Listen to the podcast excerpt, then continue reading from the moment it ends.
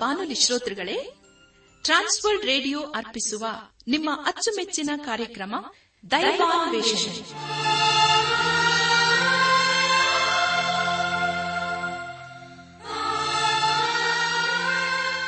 ಆತ್ಮೀಯ ಶ್ರೋತೃ ಬಾಂಧವರಿಗೆ ಪ್ರೀತಿಯ ನಮಸ್ಕಾರ. ನಮ್ಮ ದೈವಾನ್ವೇಷಣೆ ಕನ್ನಡ ಕಾರ್ಯಕ್ರಮವನ್ನು ಆಲಿಸಲು ನಿಮ್ಮನ್ನು ತುಂಬಾ ಹೃದಯದಿಂದ ಸ್ವಾಗತಿಸುತ್ತೇವೆ.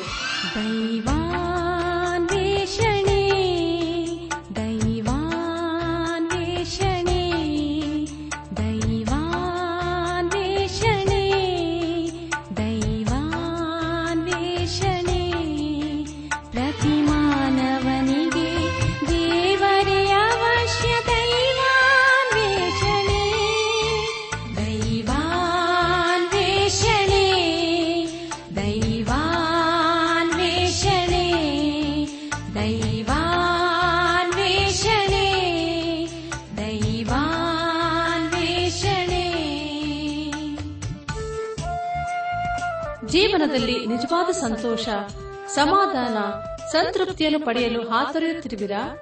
ಹಾಗಾದರೆ ಬನ್ನಿ ಪ್ರಿಯರೇ, ನಿಮಗೆಂದೇ ಪ್ರೀತಿಯಿಂದ ಪ್ರಸಾರ ಮಾಡುವ ದೈವಾನ್ವೇಷಣೆ ಕಾರ್ಯಕ್ರಮವನ್ನು ಆಲಿಸಿರಿ.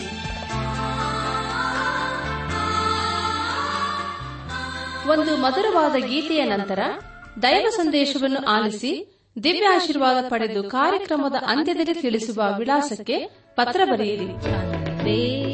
ಪ್ರೀತಿಯ ಕುಮಾರನು ಪಾಪಿಯ ರಕ್ಷಿಸಲು ದಾಸನ ರೂಪವನು ಪ್ರೀತಿಂ ತಾಳಿದನು.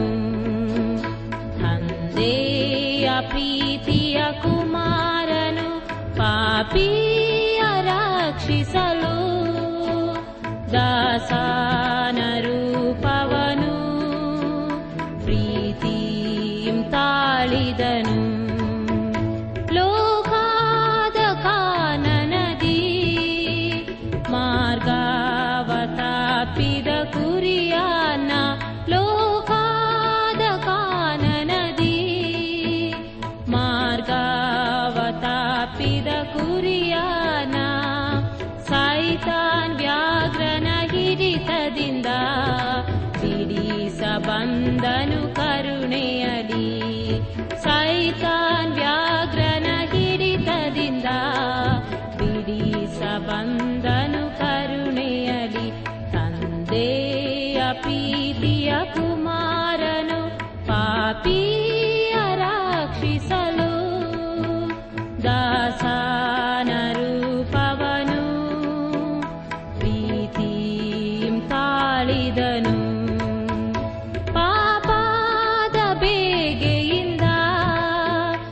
ದನಿದೀಹ ಪಾಪಿಯ ಹೃದಯಂ ಪಾಪದ ಬೇಗೆಯಿಂದ, ದನಿದೀಹ ಪಾಪಿಯ ಹೃದಯಂ.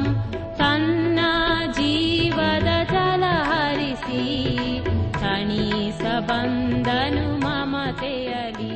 ಪ್ರಿಯ ದೇವ ಜನರೇ, ದೇವರ ವಾಕ್ಯವನ್ನು ಧ್ಯಾನ ಮಾಡುವ ಮುನ್ನ ಕರ್ತನ ಸಮ್ಮುಖದಲ್ಲಿ ನಮ್ಮನ್ನು ತಗ್ಗಿಸಿಕೊಂಡು, ನಮ್ಮ ಶಿರವನ್ನು ಭಾಗಿಸಿ, ನಮ್ಮ ಕಣ್ಣುಗಳನ್ನು ಮುಚ್ಚಿಕೊಂಡು ದೀನತೆಯಿಂದ ಪ್ರಾರ್ಥನೆ ಮಾಡೋಣ.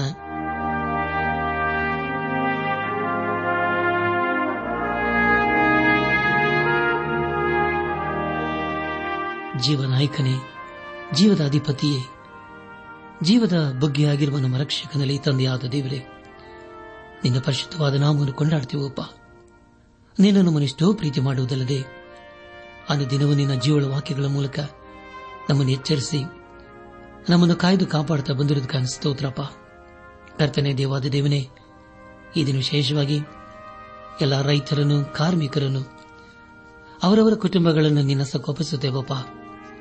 ಅವರನ್ನು ನೀನೆ ಆಶೀರ್ವದಿಸು. ಅವರೆಲ್ಲ ಕೆಲಸ ಕಾರ್ಯಗಳನ್ನು ಮುನ್ನಡೆಸಪ್ಪ. ಅವರೆಲ್ಲ ಕೊರತೆಗಳನ್ನು ನೀಗಿಸು. ಅವರು ಮಾಡುವಂತಹ ಎಲ್ಲ ಕೆಲಸ ಕಾರ್ಯ, ಪ್ರಯಾಸ, ಪ್ರಯತ್ನಕ್ಕೆ ತಕ್ಕ ಪ್ರತಿಫಲವನ್ನು ನೀನೆ ಅನುಗ್ರಹಿಸಪ್ಪ. ಅವರ ಕುಟುಂಬಗಳಲ್ಲಿ ನೀನೇ ಇದ್ದುಕೊಂಡು ಅವರವರಿಗೆ ಬೇಕಾದಂತಹ ಆರೋಗ್ಯವನ್ನು ದಯಪಾಲಿಸಪ್ಪ. ನಾವೆಲ್ಲರೂ ಆತ್ಮೀಕ ರೀತಿಯಲ್ಲಿ ನಿನ್ನವರಾಗಿ ಜೀವಿಸುತ್ತಾ ಒಂದು ದಿವಸ ನಾವೆಲ್ಲರೂ ನಿನ್ನ ಮೈ ಮೇಲೆ ಕಂಡು ಬರಲು ಕೃಪೆ ತೋರಿಸು. ಎಲ್ಲ ಮಹಿಮೆ ನೀನು ಮಾತ್ರ ಸಲ್ಲುವುದಾಗಲಿ. ನಮ್ಮ ಪ್ರಾರ್ಥನೆ ಸ್ತೋತ್ರಗಳನ್ನು ನಮ್ಮ ಒಡೆಯನು, ನಮ್ಮ ರಕ್ಷಕನು, ಲೋಕ ವಿಮೋಚಕನೂ ಆದ ಯೇಸು ಕ್ರಿಸ್ತನ ದಿವ್ಯ ನಾಮದಲ್ಲಿ ಸಮರ್ಪಿಸಿಕೊಳ್ಳುತ್ತೇವೆ ತಂದೆಯೇ, ಆಮೇನ್. ನನ್ನ ಆತ್ಮೀಕ ಸಹೋದರ ಸಹೋದರಿಯರೇ, ದೇವರ ವಾಕ್ಯವನ್ನು ಧ್ಯಾನ ಮಾಡುವ ಮುನ್ನ ನಿಮ್ಮ ನಿಮ್ಮ ಸತ್ಯವೇದ ಪೆನ್ ಪುಸ್ತಕದೊಂದಿಗೆ ಸಿದ್ದರಾಗಿದ್ದಿರಲ್ಲವೇ? ದೇವರ ವಾಕ್ಯವನ್ನು ಪ್ರಾರ್ಥನಾ ಪೂರ್ವಕವಾಗಿ ಧ್ಯಾನ ಮಾಡುವಾಗ ಖಂಡಿತವಾಗಿ ದೇವರು ನಮ್ಮನ್ನು ಆಶೀರ್ವದಿಸುತ್ತಾನೆ. ಕಳೆದ ಕಾರ್ಯಕ್ರಮದಲ್ಲಿ ನಾವು ಯೆರೆಮೀಯ ಪ್ರವಾದನೆ ಗ್ರಂಥದ 6ನೇ ಅಧ್ಯಾಯ 1ರಿಂದ 8ನೇ ಅಧ್ಯಾಯದ 22ನೇ ವಚನದವರೆಗೆ ಧ್ಯಾನ ಮಾಡಿಕೊಂಡು ಅದರ ಮೂಲಕ ನಮ್ಮ ನಿಜ ಜೀವಿತಕ್ಕೆ ಬೇಕಾದ ಅನೇಕ ಆತ್ಮೀಕ ಪಾಠಗಳನ್ನು ಕಲಿತುಕೊಂಡು ಅನೇಕ ರೀತಿಯಲ್ಲಿ ಆಶೀರ್ವಸಲ್ಪಟ್ಟಿದ್ದೇವೆ. ಇದೆಲ್ಲ ದೇವರ ಆತ್ಮನ ಕಾರ್ಯ ಹಾಗೂ ಸಹಾಯವಾಗಿದೆ. ದೇವರಿಗೆ ಮಹಿಮೆಯುಂಟಾಗಲಿ. ಧ್ಯಾನ ಮಾಡಿದಂಥ ವಿಷಯಗಳನ್ನು ಈಗ ನೆನಪು ಮಾಡಿಕೊಂಡು ಮುಂದಿನ ವೇದ ಭಾಗಕ್ಕೆ ಸಾಗೋಣ. ಅನಾಚಾರದ ಜನರಿಗೆ ಯೆಹೋವನ ಆಲಯವು ಆಶ್ರಯವಲ್ಲ ಎಂಬುದಾಗಿಯೂ ಮೂರ್ಖರಾದ ಯಹೂದ್ಯರ ದುಷ್ಟತನವು ಅದರಿಂದಾಗುವ ನಾಶನದ ಕುರಿತು ನಾವು ಧ್ಯಾನ ಮಾಡಿಕೊಂಡೆವು. ಧ್ಯಾನ ಮಾಡಿದಂಥ ಎಲ್ಲ ಹಂತಗಳಲ್ಲಿ ದೇವಾದಿದೇವನೇ ನಮ್ಮನ್ನು ನಡೆಸಿದನು. ದೇವರಿಗೆ ಮಹಿಮೆಯುಂಟಾಗಲಿ. ಇಂದು ನಾವು ಯೆರೆಮೀಯ ಪ್ರವಾದನೆ ಗ್ರಂಥದ 9ನೇ ಅಧ್ಯಾಯ 1ರಿಂದ 11ನೇ ಅಧ್ಯಾಯದ 23ನೇ ವಚನದವರೆಗೆ ಧ್ಯಾನ ಮಾಡಿಕೊಳ್ಳೋಣ. ಪ್ರಿಯ ಸಹೋದರ ಸಹೋದರಿಯರೇ, ಈ ವಚನಗಳಲ್ಲಿ ಬರೆಯಲ್ಪಟ್ಟಿರುವಂತಹ ಮುಖ್ಯ ವಿಷಯಗಳು ಬೇರೆ ಜನಾಂಗಗಳ ದೇವರುಗಳಿಗೆ ಅಂಜಬಾರದೆಂಬುದಾಗಿಯೂ ಸಮೀಪಿಸುವ ಶತ್ರುಬಾಧೆ, ಪರವಾದಿಯ ವಿಜ್ಞಾಪನೆ ಹಾಗೂ ಯೆರೆಮೀಯನು ನಿಬಂಧನ ಗ್ರಂಥದ ವಿಧಿಗಳನ್ನು ಪ್ರಕಟಿಸಿದ್ದು ಹಾಗೂ ಯಹೂದದ ದ್ರೋಹದ ನಿಮಿತ್ತ ಅನಿವಾರ್ಯವಾದ ಕೇಡು ಸಂಭವಿಸುವುದು ಹಾಗೂ ಯೆರೆಮೀಯನಿಗೆ ವಿರುದ್ಧವಾದ ಒಳಸಂಚು ಎಂಬುದಾಗಿ. ಪ್ರಿಯರೇ, ಮುಂದೆ ಮುಂದೆ ನಾವು ಧ್ಯಾನ ಮಾಡುವಂತಹ ಎಲ್ಲ ಹಂತಗಳಲ್ಲಿ ದೇವರನ್ನು ಆಚರಿಸಿಕೊಂಡು ಮುಂದೆ ಮುಂದೆ ಸಾಗೋಣ. ಯೆರೆಮೀಯ ಪ್ರವಾದನ ಗ್ರಂಥದ 9ನೇ ಅಧ್ಯಾಯದಿಂದ ಯೆರೆಮೀಯನು ತನ್ನ ಜನರಿಗಾಗಿ ಕಣ್ಣೀರಿಡುವ ವಿಷಯದ ಕುರಿತು ನಾವು ತಿಳಿದುಕೊಳ್ಳುತ್ತೇವೆ. 9ನೇ ಅಧ್ಯಾಯ 1ನೇ ವಚನದಲ್ಲಿ ಹೀಗೆ ಓದುತ್ತೇವೆ: ಅಯ್ಯೋ, ನನ್ನ ಶಿರಸ್ಸು ಜಲಮಯವಾಗಿಯೂ ನನ್ನ ನೇತ್ರಗಳು ಕಣ್ಣೀರಿನ ಬುಗ್ಗೆಯಾಗಿಯೂ ಇದ್ದರೆ ಎಷ್ಟೋ ಲೇಸು. ನನ್ನ ಜನರಲ್ಲಿ ಹತರಾದವರ ನಿಮಿತ್ತ ಹಗಲಿರಳು ಅಳಬೇಕಲ್ಲ ಎಂಬುದಾಗಿ. ಪ್ರಿಯ ಸಹೋದರ ಸಹೋದರಿಯರೇ, ಈ ವಿಷಯವು ಯೆರೆಮೀಯನ ಮೇಲೆ ಪ್ರಭಾವ ಬೀರಿತು. ದೇವರ ಸಂದೇಶವನ್ನು ಅವನು ಈಗ ಹೇಗೆ ತಾನೇ ಹೇಳಿಯಾನು? ಅವನು ಬೇರೆಯವರ ವಿಷಯದಲ್ಲಿ ಕಠಿಣ ರೋಧವನ್ನು ಹೊಂದಿದ್ದನು. ಆದರೆ ಅವನು ಯಹೂದದವರ ಮಧ್ಯದಲ್ಲಿ ನಿಂತುಕೊಂಡು ಕಣ್ಣೀರಿನಿಂದ ದೇವರ ಸಂದೇಶವನ್ನು ಸಾರುತ್ತಿದ್ದಾನೆ. ಅವನು ಹೇಳಿದ ಸಂದೇಶವು ಅವನ ಹೃದಯವನ್ನು ಕರಗಿಸಿತು. ಅನೇಕ ವರ್ಷಗಳ ನಂತರ ಯೇಸು ಕ್ರಿಸ್ತನು ಯೆರೂಸಲೇಮನ್ನು ಕಂಡು ಕಣ್ಣೀರಿಟ್ಟಿದ್ದನ್ನು ಇಸ್ರಾಯೇಲರು ಕಂಡರು. ಯೇಸು ಕ್ರಿಸ್ತನು ಹಾಗೂ ಯೆರೆಮೀಯನ ಸಂದೇಶವು ಒಂದೇ ಆಗಿತ್ತು. ಯೆರೆಮೀಯನಿಗೆ ಮತ್ತೊಂದು ಹೆಸರು ಇದೆ, ಅದನ್ನೆಂದರೆ ಅಳುವ ಪ್ರವಾದಿ ಎಂಬುದಾಗಿ. ಯೆರೆಮೀಯ ಪ್ರವಾದನೆ ಗ್ರಂಥ 9ನೇ ಅಧ್ಯಾಯ 2ನೇ ವಚನವನ್ನು ಓದುವಾಗ, ಅಕ್ಕಟ ದಾರಿಗಳು ತಂಗುವ ಗುಡಿಸಲು ಕಾಡಿನಲ್ಲಿ ನನಗೆ ಸಿಕ್ಕಿದರೆ ಎಷ್ಟೋ ಒಳ್ಳೆಯದು. ಆಗ ನನ್ನ ಜನರನ್ನು ತ್ಯಜಿಸಿ ಹೋಗುತ್ತಿದ್ದೆನು, ಅವರೆಲ್ಲರೂ ಸೂಳೆಗಾರರು, ದ್ರೋಹಿಗಳ ಗುಂಪೆ ಎಂಬುದಾಗಿ. ಪ್ರಿಯ ದೇವಜನರೇ, ಇಲ್ಲಿ ಯೆರೆಮೀಯನು ತನ್ನ ಜನರ ಪಾಪವನ್ನು ಕಂಡು ಗೋಳಾಡುತ್ತಿದ್ದಾನೆ. 9ನೇ ಅಧ್ಯಾಯ 23 ಹಾಗೂ 24ನೇ ವಚನಗಳನ್ನು ಓದುವಾಗ ಯೆಹೋವನು ಹೀಗನ್ನುತ್ತಾನೆ: ಜ್ಞಾನಿಯು ತನ್ನ ಜ್ಞಾನಕ್ಕೆ, ಪರಾಕ್ರಮಿಯು ತನ್ನ ಪರಾಕ್ರಮಕ್ಕೆ, ಐಶ್ವರ್ಯವಂತನು ತನ್ನ ಐಶ್ವರ್ಯಕ್ಕೆ ಹೆಚ್ಚಳ ಪಡದಿರಲಿ. ಹೆಚ್ಚಳ ಪಡುವವನು ತಾನು ನನ್ನನ್ನು ತಿಳಿದು ನಾನು ಲೋಕದಲ್ಲಿ ಪ್ರೀತಿ ನೀತಿ ನ್ಯಾಯಗಳನ್ನು ತೋರ್ಪಡಿಸುವ ಯೆಹೋವನಾಗಿರುವನು ಎಂದು ಗ್ರಹಿಸಿಕೊಂಡಿದ್ದೇನೆ ಎಂಬುದಕ್ಕೆ ಹೆಚ್ಚಳ ಪಡಲಿ.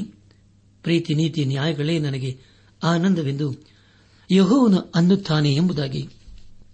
ಪ್ರಿಯರೇ, ಇದು ಮತ್ತೊಂದು ಅದ್ಭುತವಾದ ವೇದ ವಚನಗಳಾಗಿವೆ. ಇಂಥ ಮಾತುಗಳನ್ನು ಯೆಹೂದದವರು ಎಂದೂ ಕೇಳಿಸಿಕೊಂಡಿರಲಿಲ್ಲ. ಆದರೆ ಅವರು ಇದನ್ನು ನಿರಾಕರಿಸಿದರು. ನಾವು ನಮ್ಮ ಶಕ್ತಿ, ಜ್ಞಾನ ಹಾಗೂ ಸಂಪತ್ತಿನ ಮೇಲೆ ಆಧಾರಗೊಂಡಿರಬಾರದು. ನಾವು ಆತ್ಮೀಯತೆಯಿಂದಲೂ ಪ್ರಾಮಾಣಿಕತೆಯಿಂದಲೂ ಸದ್ಗುಣವುಳ್ಳವರಾಗಿಯೂ ಜೀವನವನ್ನು ಸಾಗಿಸಬೇಕು. ಅದನ್ನು ನಾವು ಕಲಿಯಬೇಕು. ಆದರೆ ಪ್ರಿಯರೇ, ಈ ದಿವಸಗಳಲ್ಲಿ ನಾವು ಅನೇಕರಲ್ಲಿ ಇದನ್ನು ಕಾಣುವುದಿಲ್ಲ. ಅದೇ ಸಮಸ್ಯೆಯು ಯೆರೆಮೀಯನ ಕಾಲದಲ್ಲಿ ಇತ್ತು.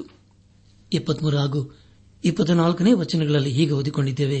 ಅದನೆಂದರೆ, ಯೆಹೋವನು ಹೀಗನ್ನುತ್ತಾನೆ, ಜ್ಞಾನಿಯು ತನ್ನ ಜ್ಞಾನಕ್ಕೆ, ಪರಾಕ್ರಮಿಯು ತನ್ನ ಪರಾಕ್ರಮಕ್ಕೆ, ಐಶ್ವರ್ಯವಂತನು ತನ್ನ ಐಶ್ವರ್ಯಕ್ಕೆ ಹೆಚ್ಚಳ ಪಡದಿರಲಿ.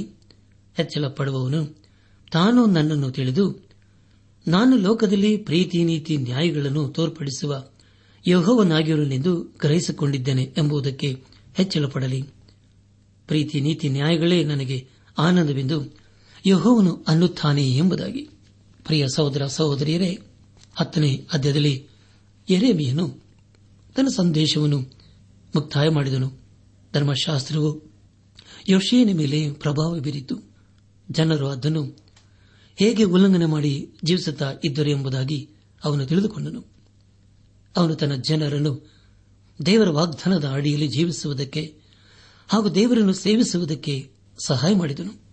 ಇಲ್ಲಿಗೆ ಯೆರೆಮೀಯ ಪ್ರವಾದನ ಗ್ರಂಥದ 9ನೇ ಅಧ್ಯಾಯವು ಮುಕ್ತಾಯವಾಯಿತು. ಇಲ್ಲಿವರೆಗೂ ದೇವಾದಿ ದೇವನೇ ನಮ್ಮ ನಡೆಸಿದನು. ದೇವರಿಗೆ ಮಹಿಮೆಯುಂಟಾಗಲಿ. ಈ 10ನೇ ಅಧ್ಯಾಯದಲ್ಲಿ ಜನರು ದೇವರಿಗೆ ಬದಲಾಗಿ ದೇವರು ಅಸಹ್ಯ ಪಡುವ ಆರಾಧನೆಯನ್ನು ಮಾಡಿದರು ಎಂಬುದಾಗಿ ತಿಳಿದುಬರುತ್ತದೆ. ದೇವರಿಗೆ ಬದಲಾಗಿ ದೇವರಲ್ಲದವುಗಳನ್ನು ಮಾಡಿಕೊಂಡು ಅವುಗಳನ್ನು ಆರಾಧನೆ ಮಾಡುವುದಕ್ಕೆ ಪ್ರಾರಂಭಿಸಿ ದೇವರ ಕೋಪಕ್ಕೆ ಗುರಿಯಾದರು. ಅನೇಕರು ಹಣವನ್ನು ಪ್ರೀತಿ ಮಾಡಿ ಅದನ್ನು ಗಳಿಸುವುದಕ್ಕೆ ಅನೇಕ ಕೆಟ್ಟ ಕೆಟ್ಟ ಕಾರ್ಯಗಳನ್ನು ಮಾಡಿದರು. ಹಣವನ್ನು ಸಂಪಾದನೆ ಮಾಡಲು ಪ್ರಯತ್ನಪಟ್ಟರು. ಪ್ರಿಯ ಸಹೋದರ ಸಹೋದರಿಯರೇ, ಇಲ್ಲಿ ಕೆಲವರು ಪ್ರಖ್ಯಾತಿಯನ್ನು ಹೊಂದಬೇಕು ಎಂಬುದಾಗಿ ಅಂದುಕೊಂಡು ಅದಕ್ಕಾಗಿ ಅನೇಕ ಅಕ್ರಮ ಕಾರ್ಯಗಳನ್ನು ಮಾಡುತ್ತಿದ್ದಾರೆ. ಅವುಗಳನ್ನು ದೇವರೆಂದೇ ಅನೇಕರು ಭಾವಿಸುತ್ತಾರೆ. ಅದರ ಕುರಿತು ಯೆರೆಮೀಯನು ಬರೆದು ನಮ್ಮನ್ನು ಎಚ್ಚರಿಸುತ್ತಿದ್ದಾನೆ. ಯೆರೆಮೀಯ ಪ್ರವಾದನ ಗ್ರಂಥ 10ನೇ ಅಧ್ಯಾಯ ಪ್ರಾರಂಭದ 2 ವಚನಗಳಲ್ಲಿ ಹೀಗೆ ಓದುತ್ತೇವೆ. ಇಸ್ರಾಯೇಲ್ ವಂಶದವರೇ, ಯೆಹೋವನು ನಿಮಗೆ ನುಡಿಯುವ ಮಾತನ್ನು ಕೇಳಿರಿ. ಯೆಹೋವನು ಹೀಗೆ ಹೇಳುತ್ತಾನೆ, ಜನಾಂಗಗಳ ಆಚರಣೆಯನ್ನು ಅಭ್ಯಾಸಿಸದಿರಿ. ಜನಾಂಗಗಳು ಹೆದರುವ ಆಕಾಶದ ಉತ್ಪಾತಗಳಿಗೆ ನೀವು ಹೆದರಬೇಡಿರಿ ಎಂಬುದಾಗಿ. ಪ್ರಿಯರೇ, ನಿಮಗಾಗಿ ಮತ್ತೊಂದು ಸಾರಿ ಓದ್ತೇನೆ. ಯೆರೆಮೀಯ ಪ್ರವಾದನೆ ಗ್ರಂಥ 10ನೇ ಅಧ್ಯಾಯ ಪ್ರಾರಂಭದ 2 ವಚನಗಳು. ಇಸ್ರಾಯೇಲ್ ವಂಶದವರೇ, ಯೆಹೋವನು ನಿಮಗೆ ನುಡಿಯುವ ಮಾತನ್ನು ಕೇಳಿರಿ. ಯೆಹೋವನು ಹೀಗೆ ಹೇಳುತ್ತಾನೆ, ಜನಾಂಗಗಳ ಆಚರಣೆಯನ್ನು ಅಭ್ಯಾಸಿಸದಿರಿ. ಜನಾಂಗಗಳು ಹೆದರುವ ಆಕಾಶದ ಉತ್ಪಾತಗಳಿಗೆ ನೀವು ಹೆದರಬೇಡಿರಿ ಎಂಬುದಾಗಿ. ಪ್ರಿಯ ದೇವ ಜನರೇ, ಯೆರೆಮೀಯನ ಕಾಲದಲ್ಲಿ ಜನರು ಮಾಡಿದ ಹಾಗೆ ಇಂದು ಅನೇಕರು ಮಾಡುವುದನ್ನು ನಾವು ನೋಡುತ್ತಾ ಇದ್ದೇವಲ್ಲವೇ. ಆದರೆ ದೇವರು ಅಂತಹ ಕಾರ್ಯಗಳನ್ನು ಮಾಡಬಾರದು ಎಂಬುದಾಗಿ ಎಚ್ಚರಿಸುತ್ತಾ ಇದ್ದಾನೆ. 3 ಹಾಗೂ 4ನೇ ವಚನಗಳನ್ನು ಓದುವಾಗ, ಪ್ರಿಯ ಸಹೋದರ ಸಹೋದರಿಯರೇ, ಈ ವಚನಗಳ ಮೂಲಕ ನಾವು ತಿಳಿದುಕೊಳ್ಳುವುದೇನೆಂದರೆ, ದೇವರು ಅಸಹ್ಯಪಡುವ ಆರಾಧನೆಗೆ ಜನರು ಹೇಗೆ ಸಿದ್ಧತೆಯನ್ನು ಮಾಡಿಕೊಳ್ಳುತ್ತಾ ಇದ್ದಾರೆ ಎಂಬುದಾಗಿ. ಮಾನವನ ಆಚಾರವೆಲ್ಲವೂ ವ್ಯರ್ಥವಷ್ಟೇ, ಅವೆಲ್ಲವೂ ಶೂನ್ಯ. 10ನೇ ಅಧ್ಯಾಯ 6ನೇ ವಚನದಲ್ಲಿ, ಯೆಹೋವನೇ, ನಿನ್ನ ಸಮಾನನು ಯಾವನೇ ಇಲ್ಲ. ನೀನು ಮಹತ್ತಮನು. ನಿನ್ನ ನಾಮವು ಸಾಮರ್ಥ್ಯದಿಂದ ಕೂಡಿ ಮಹತ್ತಮವಾಗಿದೆ ಎಂಬುದಾಗಿ. ಪ್ರಿಯ ದೇವ ಜನರೇ, ದೇವರನ್ನು ಯಾವುದಕ್ಕೂ ಅಥವಾ ಯಾರಿಗೂ ಹೋಲಿಸುವುದಕ್ಕೆ ಸಾಧ್ಯವಿಲ್ಲ. ಸದಾ ಜೀವಿಸುವ ಹಾಗೂ ಸತ್ಯ ದೇವರನ್ನು ಬಿಟ್ಟು ಬೇರೆ ಕಡೆಗೆ ಹೋಗುವುದು ಎಷ್ಟು ದುಃಖಕರವಾದಂತಹ ಸಂಗತಿಯಲ್ಲವೇ. ಇಲ್ಲಿ ಯಹೂದದವರು ಹಾಗೆ ಮಾಡಿ ದೇವರ ಕೋಪಕ್ಕೆ ಗುರಿಯಾದರು. ಅದರ ವಿಷಯದಲ್ಲಿ ಪ್ರವಾದಿಯಾದ ಯೆರೆಮೀಯನು ಪದೇ ಪದೇ ಎಚ್ಚರಿಸುತ್ತಿದ್ದಾನೆ. ನಮ್ಮ ಧ್ಯಾನವನ್ನು ಮುಂದುವರೆಸಿ ಯೆರೆಮೀಯ ಪ್ರವಾದನೆ ಗ್ರಂಥ 10ನೇ ಅಧ್ಯಾಯ 11ನೇ ವಚನವನ್ನು ಓದುವಾಗ, ನೀವು ಅವುಗಳಿಗೆ ಭೂಮಿ ಆಕಾಶಗಳನ್ನು ಸೃಷ್ಟಿಸದಿರುವ ದೇವರುಗಳು ಭೂಮಿಯ ಮೇಲಿನಿಂದ ಆಕಾಶದ ಕೆಳಗಿನಿಂದ ಅಳಿದು ಹೋಗು ಎಂದು ಹೇಳಿರಿ ಎಂಬುದಾಗಿ. ಪ್ರಿಯರೇ, ದೇವರಲ್ಲದವುಗಳು ಸೃಷ್ಟಿಯನ್ನು ಉಂಟು ಮಾಡುವುದಕ್ಕೆ ಸಾಧ್ಯವಿಲ್ಲ. ಅದನ್ನು ದೇವರು ಮಾತ್ರ ಸೃಷ್ಟಿಸಲು ಶಕ್ತನಾಗಿದ್ದಾನೆ.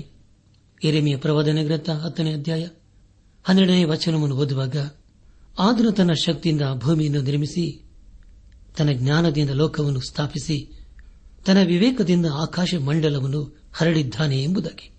ಪ್ರಿಯರೇ, ನಿಮಗಾಗಿ ಮತ್ತೊಂದು ಸಾರಿ ಓದ್ತೇನೆ. ಯೆರೆಮೀಯ ಪ್ರವಾದನೆ ಗ್ರಂಥ 10ನೇ ಅಧ್ಯಾಯ 12ನೇ ವಚನ, ಆತನು ತನ್ನ ಶಕ್ತಿಯಿಂದ ಭೂಮಿಯನ್ನು ನಿರ್ಮಿಸಿ, ತನ್ನ ಜ್ಞಾನದಿಂದ ಲೋಕವನ್ನು ಸ್ಥಾಪಿಸಿ, ತನ್ನ ವಿವೇಕದಿಂದ ಆಕಾಶ ಮಂಡಲವನ್ನು ಹರಡಿದ್ದಾನೆ ಎಂಬುದಾಗಿ. ಪ್ರಿಯ ನಕ್ಷತ್ರಗಳು, ಅವುಗಳು ಆಕಾಶದಲ್ಲಿದ್ದೇವೆ. ಅವುಗಳನ್ನು ದೇವರಲ್ಲಿ ಇರುವುದಕ್ಕೆ ಹೇಳಿದ್ದಾನೆ. ಅವುಗಳನ್ನು ಆತನು ತನ್ನ ಚಿತ್ತದ ಮೇರೆಗೆ ಇರಿಸಿದ್ದಾನೆ. ಅವುಗಳನ್ನು ಅಲ್ಲಿ ಇಡುವುದಕ್ಕೆ ಮುಂಚೆ ಯಾರನ್ನೂ ಕೇಳಲಿಲ್ಲ, ನಮ್ಮನ್ನು ಕೇಳಲಿಲ್ಲ. ಇದು ಆತನ ಸೃಷ್ಟಿಯಾಗಿದೆ. ಅದರಲ್ಲಿ ಆತನು ಆರಾಧನೆಗೆ ಯೋಗ್ಯನಾಗಿದ್ದಾನೆ. ಆದರೆ ಕಾಲಕಾಲದಿಂದಲೂ ನಾವು ನೋಡುವಾಗ ಅನೇಕರು ದೇವರ ಅಲ್ಲದವುಗಳನ್ನು ಆತುಕೊಂಡು ಅವುಗಳಿಂದ ತಮ್ಮ ಭವಿಷ್ಯತನ್ನು ಅರಿಯುವುದಕ್ಕೆ ಪ್ರಯಾಸಪಟ್ಟು ಕೊನೆಗೆ ಸೋತು ಹೋಗಿದ್ದಾರೆ. ಇಂದು ಅನೇಕರು ಬುದ್ಧಿವಂತರು ಇದ್ದಾರೆ, ಆದರೆ ಪ್ರಿಯರವರು ಸತ್ಯದೇವರನ್ನು ಅರ್ಥ ಮಾಡಿಕೊಳ್ಳುವುದಕ್ಕೆ ಅಥವಾ ಆತನನ್ನು ಹಿಂಬಾಲಿಸುವುದಕ್ಕೆ ಮನಸ್ಸು ಮಾಡುತ್ತಿಲ್ಲ. ನಮ್ಮ ಧ್ಯಾನವನ್ನು ಮುಂದುವರೆಸಿ ಯೆರೆಮೀಯ ಪ್ರವಾದನೆ ಗ್ರಂಥ 10ನೇ ಅಧ್ಯಾಯ 23ನೇ ವಚನವನ್ನು ಓದುವಾಗ, ಯೆಹೋವನೇ, ಮಾನವನ ಮಾರ್ಗವು ಅವನ ಸ್ವಾಧೀನದಲ್ಲಿಲ್ಲವೆಂದು ನನಗೆ ಗೊತ್ತು. ಮನುಷ್ಯನು ನಡೆದಾಡುತ್ತಾ ಸರಿಯಾದ ಕಡೆಗೆ ತನ್ನ ಹೆಜ್ಜೆ ನೀಡಲಾರನು ಎಂಬುದಾಗಿ. ಪ್ರಿಯರೇ, ನಿಮಗಾಗಿ ಮಾತ್ರ ಸಾರುತ್ತೇನೆ. ಯೆರೆಮೀಯ ಪ್ರವಾದನೆ ಗ್ರಂಥ 10ನೇ ಅಧ್ಯಾಯ 23ನೇ ವಚನ, ಯೆಹೋವನೇ, ಮಾನವನ ಮಾರ್ಗವು ಅವನ ಸ್ವಾಧೀನದಲ್ಲಿಲ್ಲವೆಂದು ನನಗೆ ಗೊತ್ತು. ಮನುಷ್ಯನು ನಡೆದಾಡುತ್ತಾ ಸರಿಯಾದ ಕಡೆಗೆ ತನ್ನ ಹೆಜ್ಜೆ ನೀಡಲಾರನು ಎಂಬುದಾಗಿ. ಪ್ರಿಯ ದೇವ್ ಜನರೇ, ಯಾವಾಗೊಬ್ಬ ವ್ಯಕ್ತಿಯು ದೇವರ ವಾಕ್ಯವನ್ನು ನಂಬುವುದಿಲ್ಲವೋ ಆಗವನು ದಾರಿ ತಪ್ಪುತ್ತಾನೆ. ನಾವು ನಮ್ಮ ಜೀವಿತದಲ್ಲಿ ದೇವರನ್ನು, ಆತನ ಆಲೋಚನೆಯನ್ನು ಆತುಕೊಂಡು ಹೋಗುವುದಾದರೆ ಖಂಡಿತವಾಗಿ ಎಂದಿಗೂ ದಾರಿ ತಪ್ಪುವುದಿಲ್ಲ. ಯಾಕೆಂದರೆ ನಮ್ಮ ಜೀವಿತದಲ್ಲಿ ಆತನೇ ಆಲೋಚನಾ ಕರ್ತನಾಗಿ ನಮ್ಮನ್ನು ಪರಿಪಾಲಿಸುತ್ತಾನೆ. ಆತನು ಒಳ್ಳೆಯ ದೇವರು, ಒಳ್ಳೆಯದನ್ನೇ ಕೊಟ್ಟಂತ ದೇವರು, ಒಳ್ಳೆಯದನ್ನೇ ಕೊಡುವಂತ ದೇವರಾಗಿದ್ದಾನೆ. ಇಲ್ಲಿಗೆ ಯೆರೆಮೀಯ ಪ್ರವಾದನೆ ಗ್ರಂಥದ 10ನೇ ಅಧ್ಯಾಯವು ಮುಕ್ತಾಯವಾಯಿತು. ಇಲ್ಲಿವರೆಗೂ ದೇವಾದ ದೇವನೇ ನಮ್ಮ ನಡೆಸಿದನು. ದೇವರಿಗೆ ಮಹಿಮೆಯುಂಟಾಗಲಿ. ಮುಂದೆ ನಾವು ಯೆರೆಮೀಯ ಪ್ರವಾದನೆ ಗ್ರಂಥದ 11ನೇ ಅಧ್ಯಾಯವನ್ನು ಧ್ಯಾನ ಮಾಡಿಕೊಳ್ಳೋಣ. ಇಸ್ರಾಯೇಲರು ತಮ್ಮ ಅರಣ್ಯ ಪ್ರಯಾಣದಲ್ಲಿ ದೇವರ ಆಜ್ಞೆಯನ್ನು ಉಲ್ಲಂಘನೆ ಮಾಡಿದರು. ಯಾರು ದೇವರ ಆಜ್ಞೆಯನ್ನು ಉಲ್ಲಂಘನೆ ಮಾಡಿದರೋ ಅಂಥವರಿಗೆ ಆತನು ತನ್ನ ನ್ಯಾಯ ತೀರಿಸಿದನು. ಅದರ ವಿಷಯದಲ್ಲಿ ನಮಗೆ ಚೆನ್ನಾಗಿ ಗೊತ್ತಿದ್ದಿಲ್ಲವೇ? ಯಾರ್ಯಾರು ದೇವರ ವಿಷಯದಲ್ಲಿ ಗುಣ ಹುಟ್ಟಿದರೋ, ಯಾರ್ಯಾರು ದೇವರ ಆಜ್ಞೆಯನ್ನು ಉಲ್ಲಂಘನೆ ಮಾಡಿದರೋ ಅವರು ಯಾರೂ ದೇವರು ವಾಗ್ದಾನ ಮಾಡಿದಂಥ ವಾಗ್ದತ್ತ ದೇಶಕ್ಕೆ ಸೇರಲಿಲ್ಲ. ಯೆರೆಮೀಯ ಪ್ರವಾದನೆ ಗ್ರಂಥ 11ನೇ ಅಧ್ಯಾಯ ಪ್ರಾರಂಭದ 2 ವಚನಗಳಲ್ಲಿ ಹೀಗೆ ಓದುತ್ತೇವೆ, ಯೆಹೋವನು ಯೆರೆಮೀಯನಿಗೆ ದಯಪಾಲಿಸಿದ ವಾಕ್ಯ ಈ ನಿಬಂಧನ ವಚನಗಳನ್ನು ಕೇಳಿ ಯೆಹೂದ್ಯರಿಗೂ ಯೆರೂಸಲೇಮಿನ ನಿವಾಸಿಗಳಿಗೂ ಹೀಗೆ ಸಾರಿರಿ ಎಂಬುದಾಗಿ. ಪ್ರಿಯರೇ, ನಿಮಗಾಗಿ ಮತ್ತೊಂದು ಸಾರಿ ಓದ್ತೇನೆ. ಯೆರೆಮೀಯ ಪ್ರವಾದನೆ ಗ್ರಂಥ 11ನೇ ಅಧ್ಯಾಯ ಪ್ರಾರಂಭದ 2 ವಚನಗಳು, ಯೆಹೋವನು ಯೆರೆಮೀಯನಿಗೆ ದಯಪಾಲಿಸಿದ ವಾಕ್ಯ ಈ ನಿಬಂಧನ ವಚನಗಳನ್ನು ಕೇಳಿ ಯೆಹೂದ್ಯರಿಗೂ ಯೆರೂಸಲೇಮಿನ ನಿವಾಸಿಗಳಿಗೂ ಹೀಗೆ ಸಾರಿರಿ ಎಂಬುದಾಗಿ. ಪ್ರಿಯ ಸಹೋದರ ಸಹೋದರಿಯರೇ, ಅರಸನಾದ ಯೋಷಿಯನು ತನ್ನ ನಾಯಕರನ್ನು ಕರೆದು ಅವರು ದೇವರ ವಾಗ್ದಾನಕ್ಕೆ ತಕ್ಕಂತೆ ಜೀವಿಸುವಂತೆ ಪ್ರೋತ್ಸಾಹಿಸುತ್ತಿದ್ದಾನೆ. 11ನೇ ಅಧ್ಯಾಯ 3 ಹಾಗೂ 4ನೇ ವಚನಗಳಲ್ಲಿ ಹೀಗೆ ಓದುತ್ತೇವೆ, ಕಬ್ಬಿಣ ಕರಗಿಸುವ ಕುಲುಮೆಯು ಪಾದಿಯಲ್ಲಿದ್ದ ಐಗುಪ್ತ ದೇಶದಿಂದ ನಿಮ್ಮ ಪಿತೃಗಳನ್ನು ಬರಮಾಡಿದಾಗ ನೀವು ನನ್ನ ಮಾತನ್ನು ಕೇಳಿ ನಾನು ನಿಮಗೆ ಆಜ್ಞಾಪಿಸಿರುವ ಈ ವಿಧಿಗಳನ್ನೆಲ್ಲ ಕೈಕೊಂಡರೆ ನೀವು ನನ್ನ ಪ್ರಜೆಯಾಗುವಿರಿ. ನಾನು ನಿಮ್ಮ ದೇವರಾಗಿದ್ದು ಹಾಲು ಜೇನು ಹರಿಯುವ ದೇಶವನ್ನು ಕೊಡುವುದಾಗಿ ನಿಮ್ಮ ಮೂಲ ಪಿತೃಗಳಿಗೆ ಮಾಡಿದ ವಾಗ್ದಾನವನ್ನು ನೆರವೇರಿಸುವನೆಂದು ಹೇಳಿದನಷ್ಟೇ. ಆ ನನ್ನ ಮಾತು ಈಗ ಕೈಗೂಡಿದೆ. ನಾನು ಅವರಿಗೆ ವಿಧಿಸಿದ ನಿಬಂಧನ ವಾಕ್ಯಗಳಿಗೆ ಕಿವಿಗೊಡದವನು ಶಾಪಗ್ರಸ್ತನಾಗಲಿ ಎಂಬುದಾಗಿ ಇಸ್ರಾಯೇಲರ ದೇವರಾದ ಯೆಹೋವನು ನುಡಿಯುತ್ತಾನೆಂದು ಸಾರಬೇಕು. ಆಗ ನಾನು ಅಪ್ಪಣೆಯಾದಂತಾಗಲಿ ಯೆಹೋವನೇ ಎಂದು ಉತ್ತರ ಕೊಟ್ಟೆನು ಎಂಬುದಾಗಿ. ನನಾತ್ಮಿಕ ಸಹೋದರ ಸಹೋದರಿಯರೇ, ಯೆರೆಮೀಯ ಪ್ರವಾದನೆ ಗ್ರಂಥ 11ನೇ ಅಧ್ಯಾಯ 1-8 ವಚನಗಳಲ್ಲಿ ಬರೆಯಲ್ಪಟ್ಟಿರುವಂತಹ ಮುಖ್ಯ ಪ್ರಸ್ತಾಪ, ಪ್ರವಾದಿಯಾದ ಯೆರೆಮೀಯನು ನಿಬಂಧನ ಗ್ರಂಥದ ವಿಧಿಗಳನ್ನು ಪ್ರಕಟಿಸಿದ್ದು ಎಂಬುದಾಗಿ. ಇಸ್ರಾಯೇಲರಿಗೆ ದೇವರ ಆಜ್ಞೆಯ ಕುರಿತು ತಿಳಿಸುವುದಕ್ಕೆ ಮುಂಚೆ ಅವರಿಗೆ ದೇವರ ಆಜ್ಞೆ ಕುರಿತು ಗೊತ್ತಿರಲಿಲ್ಲ. ಈಗ ಅವರು ಅದನ್ನು ಚೆನ್ನಾಗಿ ತಿಳಿದುಕೊಂಡು ಅವರ ಜವಾಬ್ದಾರಿ ಏನು ಎಂಬುದಾಗಿ ಗ್ರಹಿಸಿಕೊಂಡಿದ್ದಾರೆ. ದೇವರ ವಾಕ್ಯಕ್ಕೆ ಅವಿಧೇಯರಾದವರು ಶಾಪಗ್ರಸ್ತನಾಗಲಿ ಎಂಬುದಾಗಿ ದೇವರ ವಾಕ್ಯ ಹೇಳುತ್ತದೆ. ಮುಂದೆ ಯೆರೆಮೀಯನನ್ನು ಅವನ ಸ್ವಂತ ಸ್ಥಳದವರು ತಿರಸ್ಕರಿಸುತ್ತಿದ್ದಾರೆ ಎಂಬುದಾಗಿ ತಿಳಿದು ಬರುತ್ತದೆ. ಯೆರೆಮೀಯ ಪ್ರವಾದನೆ ಗ್ರಂಥ 11ನೇ ಅಧ್ಯಾಯ 19ರಿಂದ 23ನೇ ವಚನಗಳನ್ನು ಓದುವಾಗ, ನಾನಾದರೂ ಒದೆಗೆ ಒಯ್ಯುವ ಸಾಧಕರಿಗೆ ಸಮಾನನಾಗಿದ್ದೆನು, ಮರಗಳನ್ನು ಫಲ ಸಹಿತವಾಗಿ ನಾಶಪಡಿಸೋಣ, ಇವನು ನಿರ್ನಾಮವಾಗುವಂತೆ ಜೀವಲೋಕದಿಂದ ಇವನನ್ನು ನಿರ್ಮೂಲ ಮಾಡೋಣ ಎಂದು ಅವರು ನನಗೆ ವಿರುದ್ಧವಾಗಿ ಕುಯುಕ್ತಿಗಳನ್ನು ಕಲ್ಪಿಸಿದ್ದು ನನಗೆ ತಿಳಿದಿರಲಿಲ್ಲ. ಹೃದಯವನ್ನು ಅಂತರ ಇಂದ್ರಿಯವನ್ನು ಪರೀಕ್ಷಿಸಿ ನ್ಯಾಯವಾಗಿ ತೀರ್ಪು ಮಾಡುವ ಸೇನಾಧೀಶನಾದ ಯೆಹೋವನೇ, ನೀನವರಿಗೆ ಕೊಡುವ ಪ್ರತಿಫಲವನ್ನು ನಾನು ಕಾಣುವೆನು, ನನ್ನ ವ್ಯಾಜ್ಯವನ್ನು ನಿನಗೆ ಅರಿಕೆ ಮಾಡಿದೆನಷ್ಟೇ. ಹೀಗಿರಲು ಸೇನಾಧೀಶ್ವರನಾದ ಯೆಹೋವನು ನನಗೆ, ನಮ್ಮ ಕೈಯಿಂದ ನೀನು ಸಾಯಬಾರದಾಗಿದ್ದರೆ ಯೆಹೋವನ ಹೆಸರೆತ್ತಿ ಪ್ರವಾದಿಸಬೇಡ ಎಂದು ನಿನ್ನ ಪ್ರಾಣಕ್ಕೆ ಹೊಂಚು ಹಾಕುತ್ತಿರುವ ಅನಾಥೋತಿನವರ ವಿಷಯದಲ್ಲಿ ನನ್ನ ತೀರ್ಮಾನವು ಇದೆ. ಈಗೋ ಅವರನ್ನು ದಂಡಿಸುವೆನು, ಯೌವನಸ್ಥರು ಖಡ್ಗದಿಂದ ನಾಶವಾಗುವರು, ಅವರ ಗಂಡು ಹೆಣ್ಣು ಮಕ್ಕಳು ಕ್ಷಾಮದಿಂದ ಸಾಯುವರು. ದಂಡನೆಯ ವರ್ಷದಲ್ಲಿ ಅನಾಥೋತಿನವರಿಗೆ ಕೇಡನ್ನು ಬರಮಾಡುವೆನು, ಅವರಲ್ಲಿ ಯಾರೂ ಉಳಿಯರೆಂದು ಹೇಳಿದ್ದಾನೆ ಎಂಬುದಾಗಿ. ಪ್ರಿಯರೇ, ಎಂಥ ಭಯಂಕರವಾದಂತಹ ಸಂಗತಿಯಲ್ಲವೇ? ದೇವರಲ್ಲಿ ಯೆರೆಮೀಯನಿಗೆ ಹೇಳುವುದೇನೆಂದರೆ, ಅನಾಥೋತಿನವರ ಸಂಗಡ ಮಾತನಾಡುವುದರಿಂದ ಅಥವಾ ಅವರಿಗೆ ದೇವರ ವಾಕ್ಯದ ಕುರಿತು ಹೇಳುವುದರಿಂದ ಯಾವ ಪ್ರಯೋಜನವೂ ಇಲ್ಲ ಎಂಬುದಾಗಿ ದೇವರು ಹೇಳುತ್ತಿದ್ದಾನೆ. ಹಾಗೂ ದೇವರು ಮತ್ತೂ ಹೇಳುವುದೇನೆಂದರೆ, ಅವರು ನನ್ನನ್ನು ತಿರಸ್ಕರಿಸಿದ್ದಾರೆ ಎಂಬುದಾಗಿ. ಯೆರೆಮೀಯನನ್ನು ಅವರು ಕೊಲ್ಲಬೇಕೆಂದು ಕಾದಿದ್ದಾರೆ, ಅವರಿಗೆ ಯಾವ ಪ್ರವಾದನೆಯನ್ನು ಹೇಳುವ ಅವಶ್ಯವಿಲ್ಲ ಎಂಬುದಾಗಿ ದೇವರು ಪದೇ ಪದೇ ಹೇಳುತ್ತಾನೆ.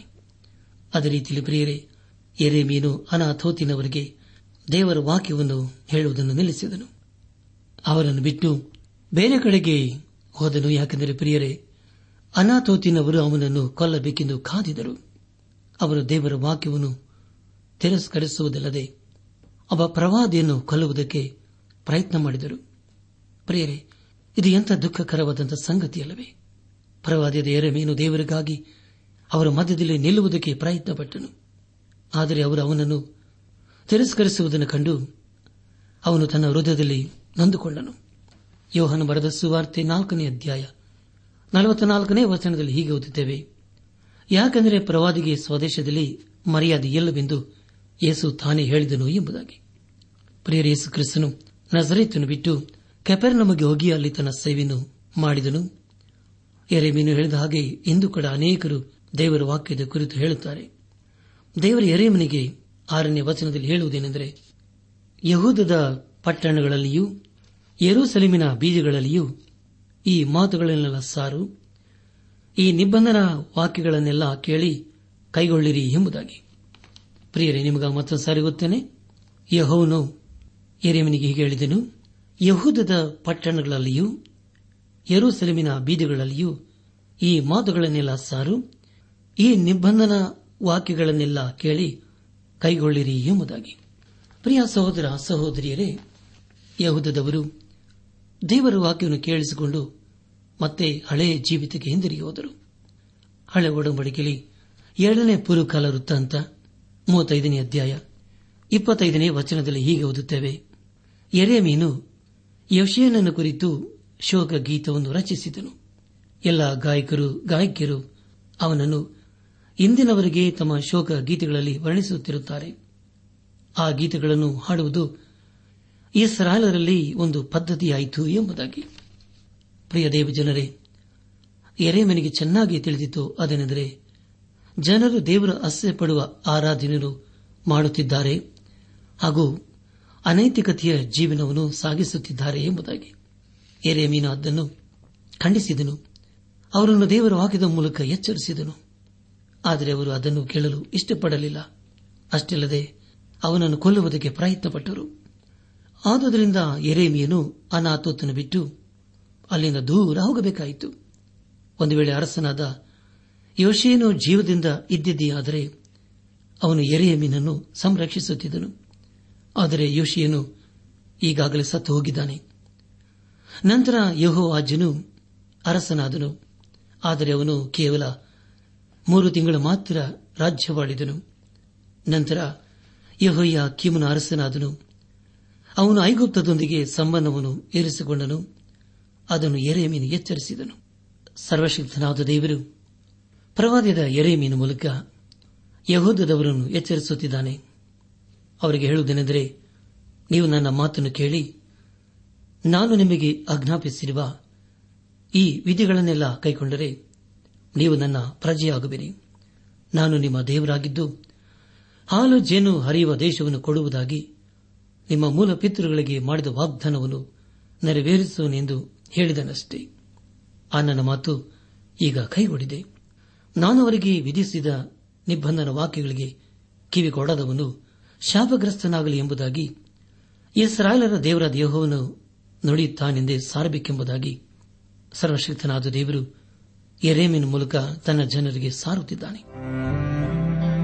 ಈ ಸಂದೇಶವನ್ನು ಆಲಿಸುತ್ತಿರುವ ನನ್ನ ಆತ್ಮೀಕ ಸಹೋದರ ಸಹೋದರಿಯರೇ, ದೇವರು ಪರಿಶುದ್ಧನು, ಆತನು ನೀತಿವಂತನು, ಆತನು ಮಾತಿಗೆ ತಪ್ಪುವಂತ ದೇವರಲ್ಲ, ಆತನು ಜೀವಿಸುವ ದೇವರು, ತಲತಲಾಂತರಗಳಿಂದಲೂ ನಮ್ಮನ್ನು ಆಶೀರ್ವಿಸಿದಂಥ ದೇವರು.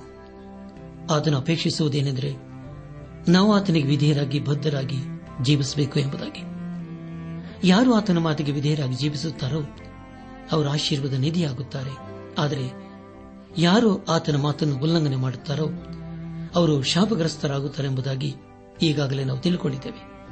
ಆದ್ದರಿಂದ ನಮ್ಮ ಜೀವಿತದಲ್ಲಿ ದೇವರಿಗೆ ವಿಧೇಯರಾಗುವುದನ್ನು ಕಲಿಯೋಣ. ಈಗಾಗಲೇ ದೇವರ ವಾಕ್ಯ ಬಹಳ ಸ್ಪಷ್ಟವಾಗಿ ತಿಳಿಸಿದೆ, ಏನೆಂದರೆ ನಾವು ದೇವರ ವಾಕ್ಯಕ್ಕೆ ವಿಧೇಯರಾಗಿ ಜೀವಿಸಬೇಕು ಎಂಬುದಾಗಿ. ಪ್ರಿಯ ದೇವ ಜನರೇ, ಈ ವಾಕ್ಯಗಳನ್ನು ಅರ್ಥ ಮಾಡಿಕೊಂಡವರಾಗಿ ಗ್ರಹಿಸಿಕೊಂಡವರಾಗಿ ಇಂದೆ ನಮ್ಮ ಜೀವಿತವನ್ನು ಯೇಸು ಕ್ರಿಸ್ತನಿಗೆ ಸಮರ್ಪಿಸಿಕೊಂಡು ಆತನ ಮಾರ್ಗದಲ್ಲಿ ನಾವು ಜೀವಿಸುತ್ತಾ ಆತನ ಆಶೀರ್ವಾದಕ್ಕೆ ಪಾತ್ರರಾಗೋಣ. ದೇವರ ಸಮಾಧಾನ ನಿಮ್ಮೊಂದಿಗೆ ಸದಾ ಇರಲಿ.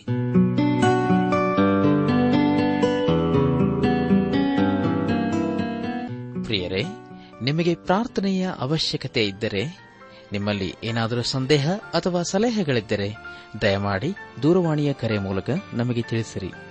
ನಮ್ಮ ಮೊಬೈಲ್ ದೂರವಾಣಿ ಸಂಖ್ಯೆ 9845616412.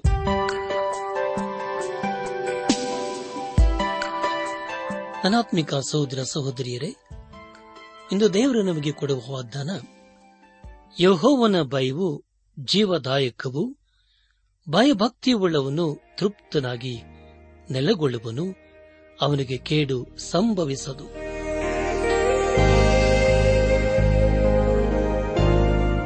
ಪ್ರಿಯರೇ, ದೈವಾನ್ ವೇಷಣೆ ಕಾರ್ಯಕ್ರಮವು ನಿಮ್ಮ ಅನುದಿನ ಜೀವನಕ್ಕೆ ಬೇಕಾದ ನವ ಉತ್ತೇಜನ ಹಾಗೂ ಆಶೀರ್ವಾದ ನೀಡಿದೆ ಎಂದು ನಾವು ನಂಬುತ್ತೇವೆ. ನಿಮ್ಮ ಅನಿಸಿಕೆ ಹಾಗೂ ಅಭಿಪ್ರಾಯ ನಮ್ಮೊಂದಿಗೆ ಪತ್ರದ ಮೂಲಕ, ಇಮೇಲ್ ಅಥವಾ ದೂರವಾಣಿ ಮೂಲಕ ದಯಮಾಡಿ ತಿಳಿಸಿರಿ. ನಿಮ್ಮ ಸಂತೋಷದಲ್ಲಿ ನಾವು ಸಹ ಪಾಲುಗಾರರಾಗುತ್ತೇವೆ ಹಾಗೂ ನಿಮ್ಮ ಪತ್ರಗಳಿಗೆ ಉತ್ತರಿಸುತ್ತೇವೆ. ಈ ಕಾರ್ಯಕ್ರಮವನ್ನು ಕೇಳುವಂತೆ ನಿಮ್ಮ ಸ್ನೇಹಿತರಿಗೂ ಬಂಧುಗಳಿಗೂ ನೆರೆಹೊರೆಯವರಿಗೂ ತಿಳಿಸಿರಿ. ದೇವರ ಅಧಿಕ ಆಶೀರ್ವಾದ ನಿಮ್ಮೆಲ್ಲರ ಮೇಲೆ ಸುರಿಯಲಿ.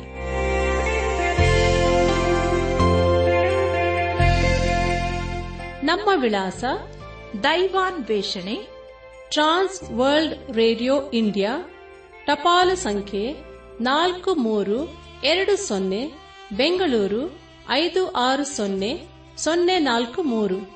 ನಮ್ಮ ಇಮೇಲ್ ವಿಳಾಸ kanttb@radio882.com. ನಮಸ್ಕಾರ ಪ್ರಿಯರೇ.